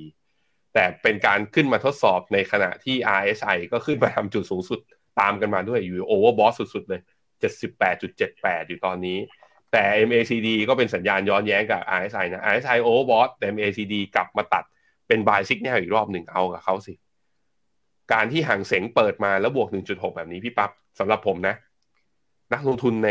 จีนเขาเห็นอะไรหรือเปล่าหนึ่งก็คือตัวเลขผู้ติดเชื้อลดลงไงสองก็คือกิจกรรมทางเศรษฐกิจเพิ่มขึ้นสามก็คือสองสิ่งนี้เลยคาดหวังได้ว่า จีนจะไม่กลับไปปิดล็อกดาวน์เหมือนเดิม ถ้าเป็นอย่างนี้อะวิ่งสิ ก็ตลาดไหนเปิดที่จีนก็เลยมีแรงซื้อ นั้นพอเดาได้นะ พอเห็นทางเสียงเปิดแบบนี้ พอเดาได้ว่า จีนตลาดหุ้นจีน A แชร์หลังเปิด หลังจากตุดจีนมาเนี้ยเปิดมาก็น่าจะคึกคักด้วยเช่นเดียวกัน ถ้าไม่มีอะไรพลิกโผหรือไม่มีข่าวอะไรอะไรทางการจีนยังถือไม้เรียวนะ ถ้าวางไม้เรียวแล้วจริง ๆ นะ ขอให้โยนทิ้งถังขยะไปเลย อย่าเอาไปเก็บเข้าเก๊ะถ้าเป็นอย่างเงี้ยหุ้นจีนอาจจะเป็นปีหนึ่งครับที่พอร์ตจีนจะมาพยุงแล้วทำให้พอร์ตเราในภาพรวมเนี่ยฟื้นกลับขึ้นมาได้บ้างครับ ครับ มีอีกเรื่องหนึ่งครับที่อาจจะเป็นตัวกดดันนะครับ ปัจจัยเรื่องของการลงทุนก็คือเรื่องของภูมิรัฐศาสตร์ครับหลังจากที่เมื่อวานนี้นะครับสหรัฐอเมริกาออกมาประกาศว่า จะมีการส่งมอบรถถังนะครับให้กับยูเครน เพื่อเป็นการเสริมทัพด้วยตอนนี้เนี่ยมีชาติมหาอำนาจทางเศรษฐกิจทางทหารสองชาตินะครับก็คือสหรัฐอเมริกาแล้วก็เยอรมนีนะครับได้มีการสนับสนุนรถถังนะครับให้กับยูเครนเพิ่มมากขึ้นด้วยนะครับล่าสุดนะครับประธานาธิบดีโจไบเดนครับออกมาแถลงว่าสหรัฐเนี่ยจะประกาศแผนสนับสนุนยูเครนเพิ่มเติม ด้วยการส่งรถถังครับ M1 Abrams นะครับจำนวน 31 คันให้กับยูเครน อย่างนั้นก็ตามครับ รถถังรุ่นนี้เนี่ยถือว่าเป็นรถถังที่ทรงพลังที่สุดรุ่นหนึ่งของสหรัฐเลยนะครับ แต่ก็ตามจะยังไม่ถึงมือยูเครนในเวลาอันใกล้นี้นะครับตามการเปิดเผยของเจ้าที่ระดับสูงครับ ซึ่งกระบวนการดังกล่าวเนี่ยต้องใช้เวลาหลายเดือนนะครับ แล้วก็ยังไม่ได้กำหนดกรอบเวลาในการฝึกฝนทหารยูเครน ในการใช้งานแล้วก็ซ่อมบำรุงรถถังรุ่นนี้แต่อย่างใด โดยรถถัง M1 เอบรัมหนึ่งคันเนี่ยนะครับอาจจะมีราคาสูงถึงกว่า 10 ล้านดอลลาร์เลยทีเดียว เมื่อนับรวมกับต้นทุนการฝึกฝนนะครับแล้วก็การบำรุงรักษาด้วย ซึ่งเรื่องนี้นะครับถือว่าเป็นเรื่องที่สำคัญมากครับเพราะว่าขณะที่สหรัฐออกมาประกาศว่าจะให้รถถังกับยูเครนเพิ่มเนี่ยก่อนหน้านี้นะครับเยอรมนีครับนายกรัฐมนตรีโอลาฟโชลซ์ครับออกมาบอกว่าเยอรมนีเนี่ยจะมีการจัดส่งรถถัง Leopard จำนวน 14 คันนะครับให้กับรัฐบาลของยูเครนด้วยเช่นกัน ซึ่งถือเป็นก้าวแรกในการจัดตั้งหน่วยรบนะครับ ซึ่งเป็นหน่วยรบรถถังขั้นสูงให้กับยูเครนด้วย ซึ่งนักวิเคราะห์นะครับก็มองว่าการตัดสินใจส่งรถถังที่มีศักยภาพสูงขนาดนี้เนี่ยอาจจะกลายเป็นตัวเปลี่ยนเกมนะครับในสงครามครั้งนี้ก็ได้ครับ ซึ่งในระยะยาวนะครับโฆษกกระทรวงกลาโหมสหรัฐก็บอกว่า ประเด็นนี้เนี่ยถือว่ามีความสำคัญมากนะครับ การจัดหาอุปกรณ์อาวุธเนี่ยให้กับยูเครน โดยพ้องยิ่งนะครับอาวุธที่มีความสลับซับซ้อนมีศักยภาพสูงเนี่ย จะช่วยให้ยูเครนนะครับสามารถปรับเปลี่ยนยุทธวิธีทางทหาร แล้วก็เคลื่อนย้ายกำลังพลนะครับไปสู่แนวหน้าได้ เพื่อเป็นการต่อสู้รบกับรัสเซียนะครับแล้วก็เรื่องนี้เนี่ยจะให้รัสเซียเเสียเปรียบนะครับถ้าหากว่ายูเครนเนี่ยมีอาวุธยุทโธปกรณ์ที่มีประสิทธิภาพมากขึ้นด้วย ก็เดี๋ยวไปดูกันนะว่ารถถังที่ทั้ง 2 ประเทศส่งไปให้กับยูเครนในครั้งนี้นะครับมีหน้าตาเป็นยังไง แล้วมันจะไปเปลี่ยนเกมนะครับสมรภูมิการรบได้ยังไงบ้างนะครับมี 2 รุ่นครับรุ่นแรกก่อนนะครับก็คือเลพาร์ด เอ่อ 2A4 นะครับ อันนี้เนี่ยเป็นหนึ่งในรถถังที่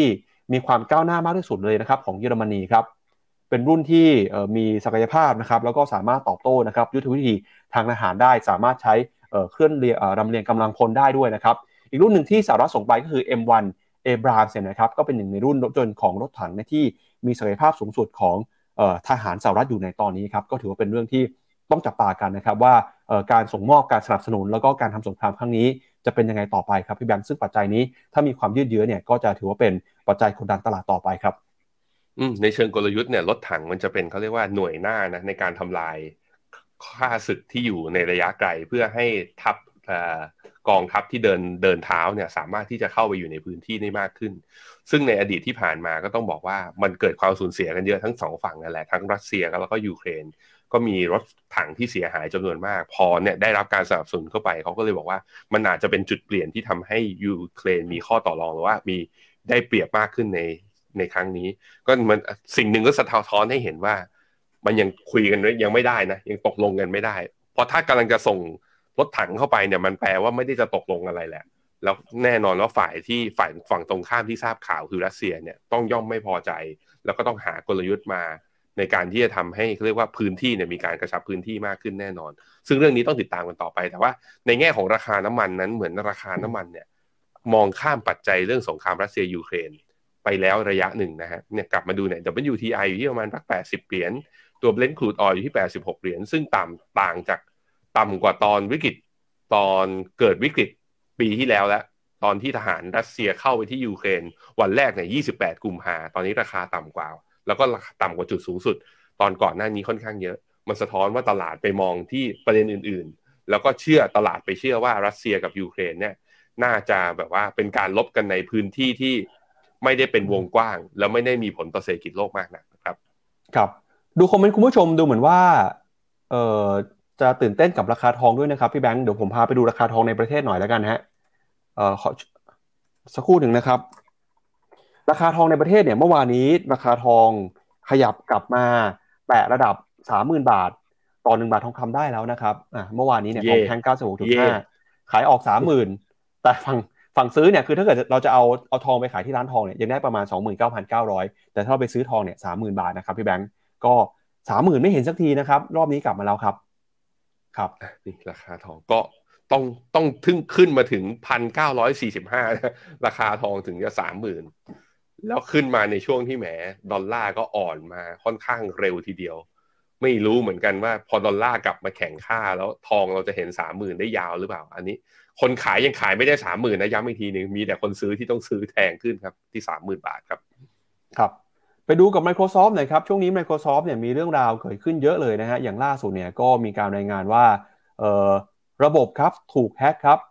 ทำให้ระบบ cloud ของ Microsoft ล่มนะครับกระทบผู้ใช้งานหลายล้านคนทั่วโลกเลยทีเดียวครับ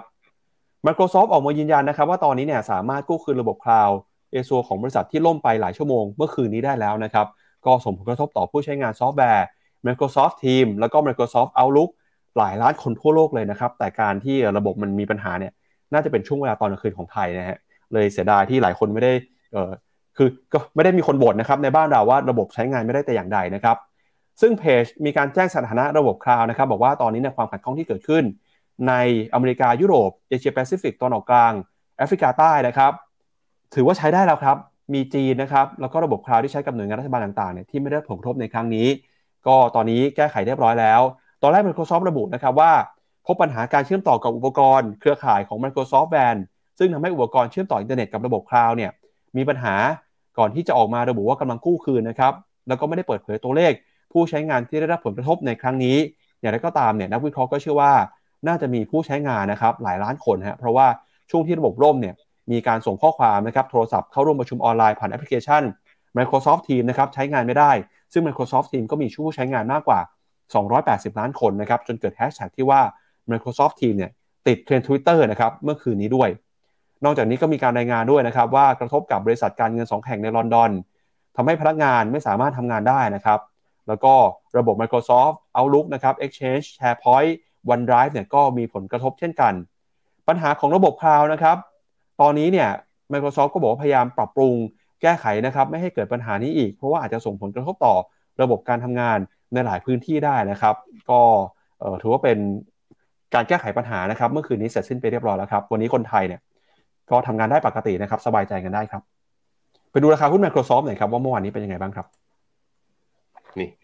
ราคาร่วงลงมานะ ระหว่างวันอะไปดูกราฟ 15นาทีกันทุกคน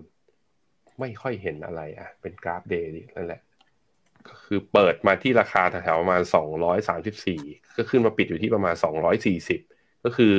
ขึ้นลงระหว่างวันอยู่ที่ประมาณ 6 เหรียญนนะครับ แต่งบมาออกมาแล้วไง แล้วมันออกมาค่อนข้างโอเค พอเรื่องล่มเนี้ยมันสามารถจัดการและแก้ปัญหาภายในเร็ววันตลาดก็กลับมามีความเชื่อมั่น มีโอกาสไปต่อนะ ถ้ายืนเหนือเส้นค่าเฉลี่ย100 วันได้นะครับ ครับ เหมือนจะมีเหมือนจะมีคนเสียดายครับพี่แบงค์ว่าแหนระบบน่าจะล่มตอนเช้านะครับ จะได้จะได้พักกันบ้าง จะได้พักงานอย่างเงี้ยเหรอไม่ต้องประชุมไม่เอาสิ ประชุมเนี่ยเวลามันเราประชุมเราทำงานแปลว่ามันบริษัทมันจะจะเริญเติบโตนะจะเริญเติบโตแปลว่าเงินเดือนขึ้นโบนัสดีนะอย่าอย่าอู้งานกันเลยทุกคนครับอ่าแล้วก็มาดูเรื่องของการประชุมกรงงนะครับเดี๋ยวเพิ่งเปลี่ยนไปไหนนะครับ เดี๋ยวมี tactical call ด้วยนะครับสำหรับกองทุนหุ้นสหรัฐนะฮะเดี๋ยวมาดูกรงงก่อนครับ เมื่อวานนี้นะครับกรงงมีมติเอกฉันในการปรับขึ้นอัตราดอกเบี้ย 25 basis point นะครับจากระดับ 1.25%ขยับขึ้นมา 1.5%แล้วนะครับก็มีผลตั้งแต่เมื่อวานนี้เลยนะครับ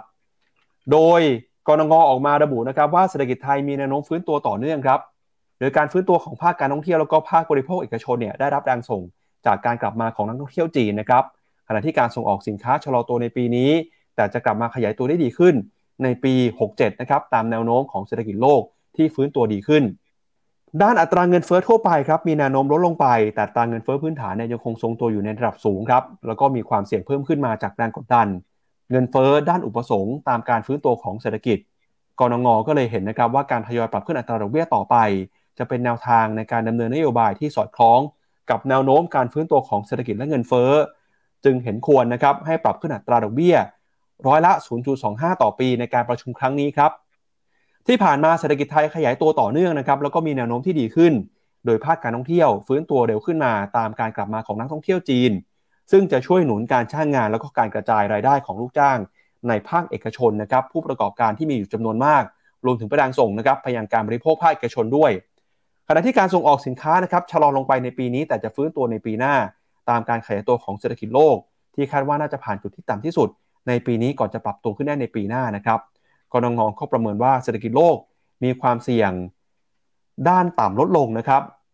ต่อแนวโน้มเศรษฐกิจของประเทศ เศรษฐกิจหลักรวมไปถึงจีนด้วย แล้วก็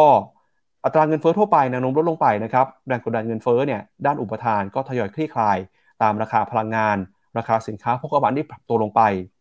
แต่อัตราเงินเฟ้อพื้นฐานคาดว่าจะยังคงอยู่ในระดับสูงนะครับระยะหนึ่งก่อนที่จะปรับตัวลงมา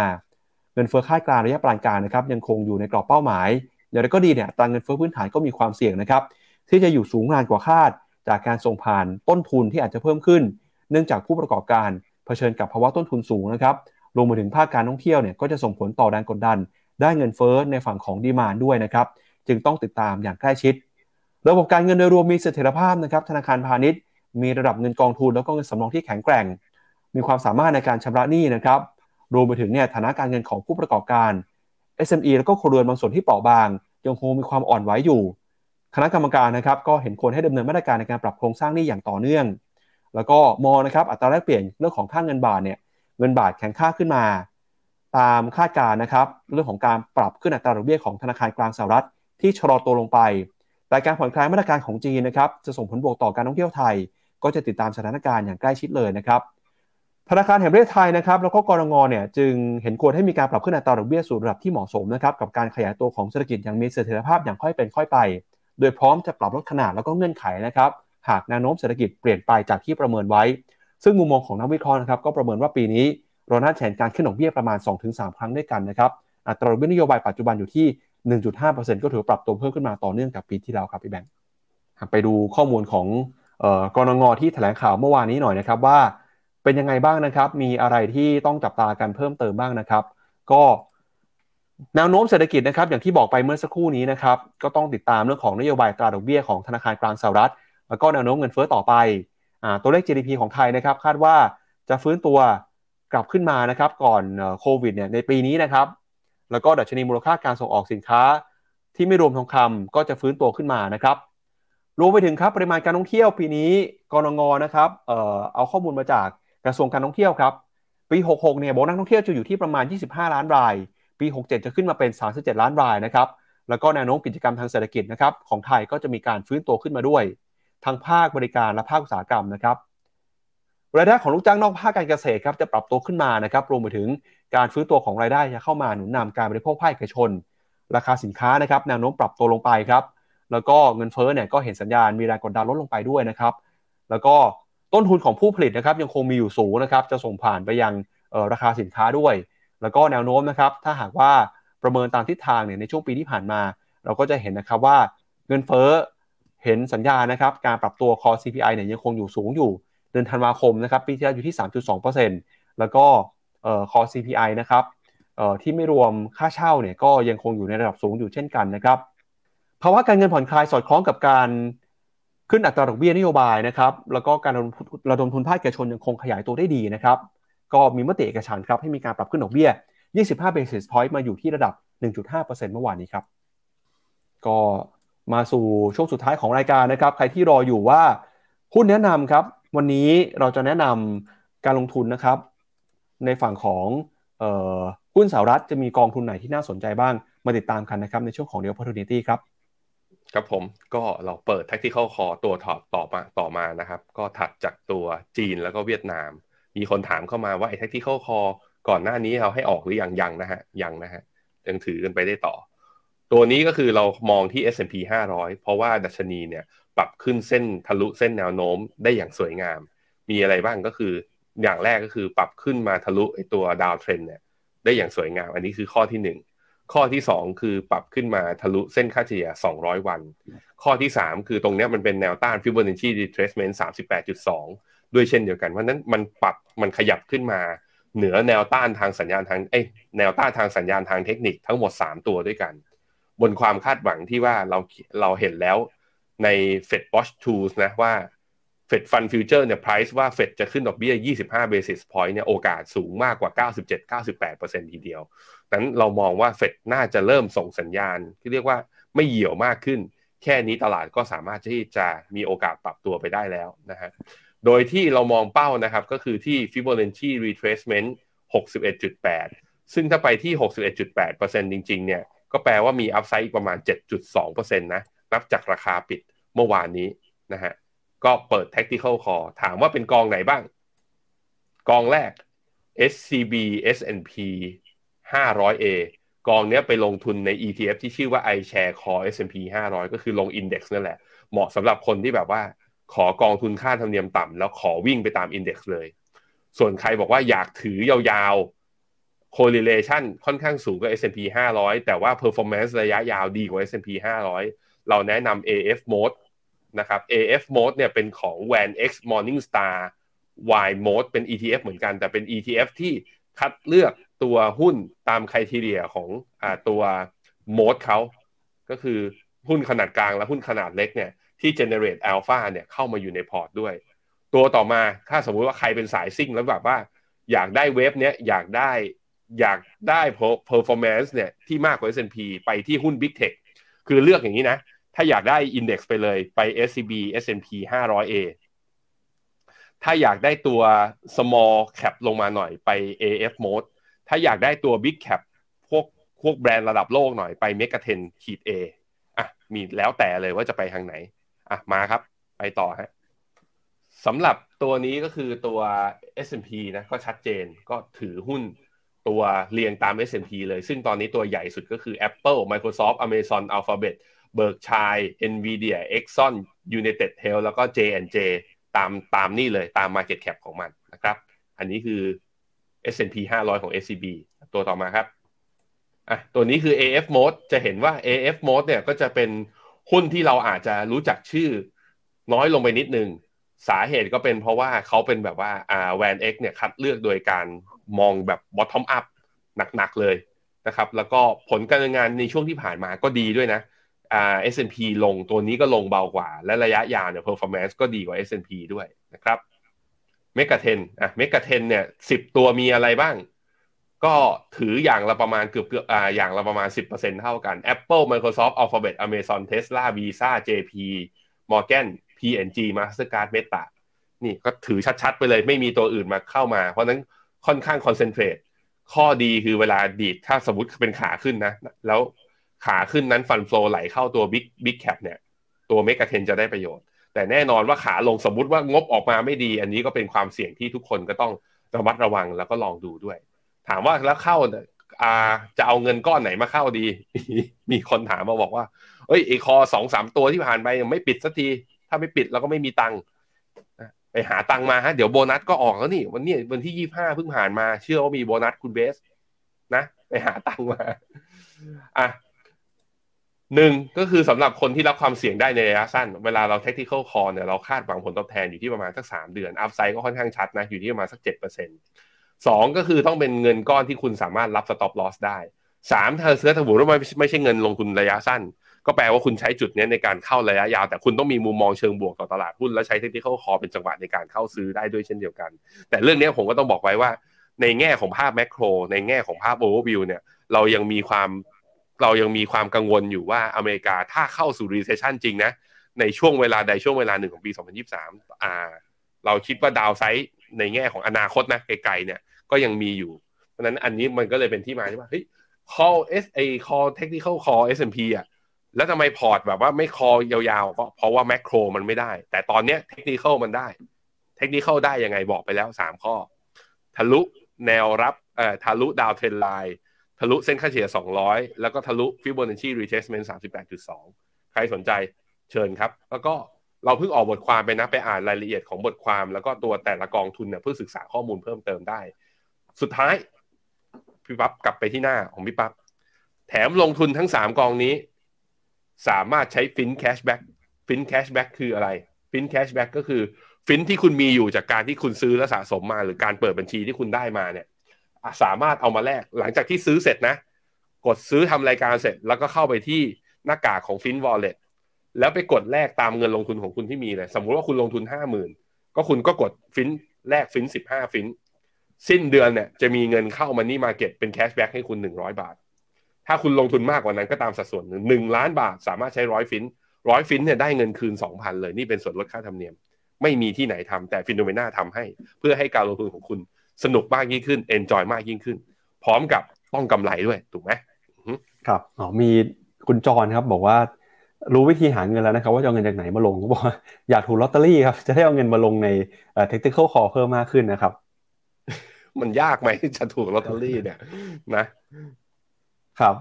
เอาละครับก็วันนี้นะครับเป็นทั้งหมดของรายการข่าวเช้า Morning Brief วันนี้ครับขอบพระคุณคุณผู้ชมที่ติดตามกันนะครับ ใครที่สนใจข้อมูลเพิ่มเติมของ Technical Call กองทุนหุ้นสหรัฐในวันนี้ เข้าไปดูข้อมูลได้ที่เว็บไซต์ Phenomena นะครับวันนี้เราสองคนแล้วก็ทีมงานครับลาไปก่อนเจอกันใหม่วันพรุ่งนี้นะครับวันนี้สวัสดีครับ สวัสดีครับ ในโลกของการลงทุนทุกคนเปรียบเสมือนนักเดินทาง คุณล่ะเป็นนักเดินทางสายไหน กองนี้ก็ดี เทรนด์การลงทุนนี้ก็มา ใครว่าดีเราก็ไปหมดแต่ไม่ค่อย work ให้ Finnomena Exclusive บริการที่ปรึกษาการเงินส่วนตัว ที่พร้อมช่วยให้นักลงทุนทุกคนไปถึงเป้าหมายการลงทุน สนใจสมัครที่ f i n o m e p h e n o m e n a e x c l u s i v e หรือ line at p h e n o m e n a p o r t คำเตือนผู้ลงทุนควรทำความเข้าใจลักษณะสินค้า เงื่อนไขผลตอบแทน และความเสี่ยงก่อนตัดสินใจลงทุน